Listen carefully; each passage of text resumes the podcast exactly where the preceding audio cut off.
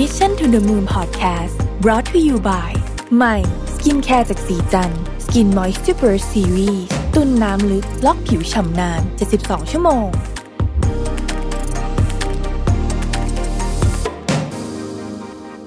สวัสดีครับ ยินดีต้อนรับเข้าสู่ Mission to the Moon Podcast นะครับคุณอยู่กับผมรวิศ หาญอุตสาหะครับ วันนี้จะลองมาชวนทุกคนเนี่ยรู้ทัน defense mechanism กลไกที่ทำให้เราหลอกตัวเองไอ้กลไกที่ว่าเนี่ย มันทำงานยังไงกับชีวิตเรานะครับ เริ่มต้นตั้งคำถามแบบนี้ก่อน คุณรับมือกับปัญหาชีวิตของตัวเองอย่างไร แน่นอนว่าทุกคนมีวิธีการจัดการปัญหาชีวิตที่แตกต่างกันออกไปนะครับ บางคนก็พยายามลืมนะฮะบางคนก็พยายามหาเอ่อเรื่องอื่นมา distract ไปนะฮะบางคนก็ระบายความรู้สึกแย่ๆด้วยการร้องไห้ออกมาโทรหาเพื่อนนะฮะอะไรอย่างเงี้ยบางคนพยายามมองหาข้อดีจากมันนะครับ บางคนก็พยายามหาวิธีลืมวิธีอื่นนะฮะเพื่อพึ่งเอ่อบางคนก็จัดการด้วยการพึ่งการดื่มนะแล้วคือมันมันมีวิธีการเยอะแยะมากมายแล้วก็ไม่มีเราขอไม่ตัดสินว่าอะไรถูกอะไรผิดด้วยนะครับอย่างไรก็ดีเนี่ยวิธีการแสดงออกเหล่านี้เนี่ยเป็นกลไกป้องกันตัวเองของเรา เพราะว่าถ้าเราไม่มีกลไก defense mechanism เลยเนี่ยนะฮะเราก็จะโอ้โหเราจะเราจะรับมือเรื่องพวกนี้ได้ยากมากนะครับคำถามก็คือว่า defense mechanism คืออะไร นะก็ต้องบอกว่ามันคือกระบวนการที่เราใช้ป้องกันหรือลดความขัดแย้งภายในจิตใจ ตอนที่จิตใจอยู่ในสภาวะที่ไม่สมดุลนะครับและก่อให้เกิดความทุกข์ใจกับบุคคลนั้น โดยตัวเราก็จะมีการนำกลไกต่างๆ ออกมาตอบสนอง ต่อแต่ละแรงขับหรือสัญชาตญาณนั้นๆ แตกต่างกันออกไป กลไกที่เราใช้บ่อยๆ ก็จะมีอย่างเช่น การปฏิเสธ เพื่อให้ตนเองรู้สึกเจ็บปวดน้อยกว่ายอมรับ การหาเหตุผลเข้าข้างตัวเอง เพื่อตัวเองรู้สึกดี การโทษคนอื่นนะครับ เพราะว่ารับความรู้สึกแย่ๆไม่ได้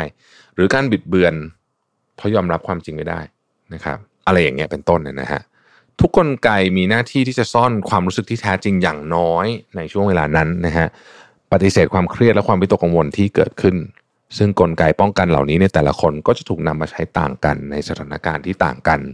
แล้วก็ขึ้นอยู่กับนิสัยใจคอของคนนั้นด้วยนะครับ โดยส่วนใหญ่แล้วเนี่ยมนุษย์เราเนี่ยมีการปรับเปลี่ยน กลไกป้องกันไปตลอดเวลา เพื่อให้สอดคล้องกับสถานการณ์นะครับ ประเด็นก็คือ ถ้าเรายึดติดกับ defense mechanism อันใดอันหนึ่งมากเกินไป อันเนี้ยจะส่งผลต่อชีวิตเราในระยะยาวได้ defense mechanism มันถูกออกแบบมาเพื่อปกป้องเรานี่นาแล้วมันจะทำร้ายเราได้อย่างไรนะฮะนี่คือสิ่งที่เราจะคุยกันในวันนี้ defense mechanism เป็นเกราะป้องกันไม่ให้อารมณ์ของเราได้รับการกระทบกระเทือนในทันที แต่ถ้าใช้บางอย่างซ้ำเยอะเกินไป มันจะเป็นการหลอกตัวเองรูปแบบหนึ่ง เช่น คิดว่าฉันโอเค ทุกอย่างปกติดีนะครับ ซึ่งสิ่งนี้เนี่ยทำให้เรารู้สึกดีขึ้นเพียงชั่วคราวเท่านั้น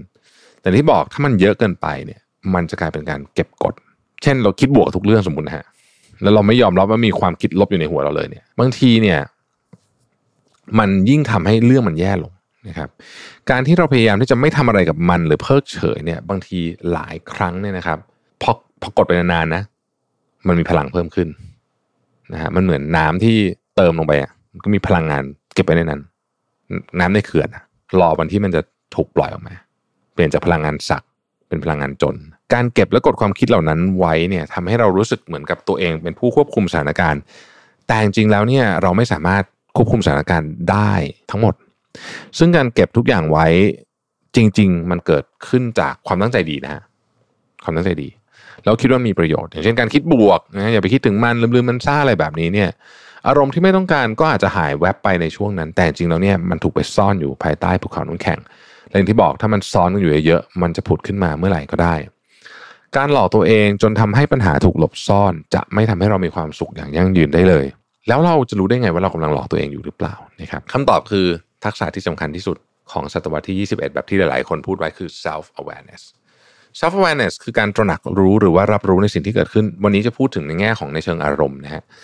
เข้าใจสิ่งที่เกิดขึ้นและเข้าใจอารมณ์ของตัวเองว่ามันเป็นยังไง จะช่วยให้เราสามารถจัดการปัญหาได้อย่างตรงจุดทำยังไงถึงจะมี self awareness วิธีการที่ง่ายที่สุดคือการตั้งคำถาม เช่นคำถามที่หนึ่ง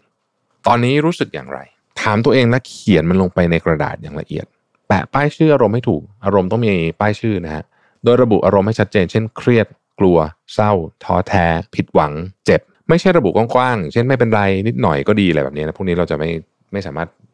ไปทำอะไรต่อได้ เพราะว่าถ้าเราไม่สามารถแปะป้ายชื่ออารมณ์ได้อย่างถูกต้องชัดเจน เราก็ไม่รู้ว่าจะจัดการมันยังไงดีนะครับ ความโกรธกับความกลัวอาจจะมีความรู้สึกคล้ายๆกันก็ได้ แต่สองเรื่องนี้จัดการคนละแบบเลยนะฮะถ้าเราไม่เข้าใจตัวเอง เราจะจัดการปัญหาของตัวเองไม่ได้ และถ้าเราไม่เข้าใจตัวเอง คนอื่นยิ่งไม่เข้าใจเราหนักกว่าเดิมอีกนะครับ อีกคำถามนึงคือความรู้สึกนี้เป็นความรู้สึกในแง่บวก หรือเป็นความรู้สึกในแง่ลบ การตั้งคำถามเช่นนี้เนี่ยจะทำให้เราอยู่บนพื้นฐานของความเป็นจริงมากขึ้นนะฮะการตั้งคำถามเช่นนี้เนี่ยอาจจะดูแบบเฮ้ยมันต้องตั้งด้วยเหรอนะฮะยกตัวอย่างนะครับ สมมุติว่าเลิกกับแฟนเนี่ยที่แบบนิสัยไม่ดีมาก ๆ เราอาจจะรู้สึกเศร้านะฮะแต่ลึกๆเนี่ย บางทีความรู้สึกมันเป็นบวกนะคือเรารู้สึกเศร้าอะคือคือมันโหมีความเศร้าถาโถมเลิกกับแฟนคงไม่มีใครแบบรู้สึกไม่เศร้าใช่ไหมแต่มันมีความเป็นบวกอยู่ในนั้น ถ้าเป็นแบบนี้เราก็ต้องเข้าใจ อีกคำถามหนึ่งคืออะไรทำให้เรารู้สึกเช่นนี้นะครับ หาต้นตอของความรู้สึกของเราให้เจอ เพื่อเราจะได้เข้าใจเหตุผลว่าทำไมเราถึงรู้สึกแบบนี้ อีกคำถามหนึงคือ เราสามารถเปลี่ยนแปลงมันให้ดีขึ้นได้หรือไม่ถ้าเราสามารถเปลี่ยนแปลงได้ เราจะเปลี่ยนแปลงมันอย่างไรนะครับ แล้วมันจะทำให้เรารู้สึกดีขึ้นจริง ๆ ใช่ไหม ถ้าไม่สามารถเปลี่ยนแปลงมันได้ให้ถามตัวเองว่า เราจะจัดการกับความรู้สึกนี้อย่างไรนะครับ อีกวิธีหนึ่งที่ทำให้เราหลุดพ้นจากการหลอกตัวเองก็คือการใช้กฎการเขียนของเพนเบเกอร์นะฮะจากการศึกษาพบว่าคนที่เขียนเกี่ยวกับเรื่องราวในชีวิตที่ส่งผลกระทบต่ออารมณ์ของตัวเอง จะได้คะแนนเพิ่มขึ้นมีความสุขมากขึ้น ทั้งในด้านสุขภาพกายและสุขภาพใจ คนเหล่านี้จะมีความสุข มากขึ้นหดหูน้อยลงวิตกกังวลน้อยลงด้วยนะครับ ในไม่กี่เดือนหลังจากการเขียนจบลงเนี่ยความดันโลหิตของเขาเนี่ยยังลดลงด้วยนะฮะมีภูมิคุ้มกันมากขึ้น ความจำดีขึ้น นอกจากนี้ผลวิเคราะห์จากเหล่านักเขียนที่ผ่านการทดลองนี้นะฮะคนที่เขียนพวกนี้เนี่ยมีแนวโน้มจะมีความสุขและประสบความสำเร็จ ในชีวิตมากกว่ากลุ่มคนที่เก็บกดหรือว่ากลด่าไปเรื่อยนะฮะคนที่เขียนจะเข้าใจชีวิตมากขึ้น เขามักจะใช้คำว่าฉันได้เรียนรู้ว่า เหตุผลนี้คือ เรื่องนี้สอนให้รู้ว่า วันนี้ฉันเข้าใจแล้วว่านะฮะอะไรแบบนี้เป็นต้น ในกระบวนการการเขียนเนี่ยพวกเขาสามารถสร้างระยะห่างระหว่างผู้คิดและตัวของความคิดได้ ผู้รู้สึกและตัวความรู้สึกได้ทำให้พวกเขาเนี่ยมีมุมมองใหม่เลิกติดกับดักแล้วก็ก้าวไปข้างหน้าได้ โดยวิธีการเขียนของเพนเบเกอร์สามารถทำง่ายๆนะครับเพียงจับเวลา 20 นาที เปิดสมุดโน้ต นะครับเขียนประสบการณ์ความรู้สึกของเราที่เกิดขึ้นในรอบสัปดาห์เดือนหรือว่าปีที่ผ่านมา โดยไม่ต้องสนใจความต่อเนื่อง หรือว่าความสวยงามของภาษา และแน่นอนไม่ต้องสนใจมันสะกดถูกหรือเปล่านะฮะเขียนไปตามความรู้สึกทำแบบนี้สักสองสาวัน แล้วก็ซ่อนมันไว้สักที่หนึ่ง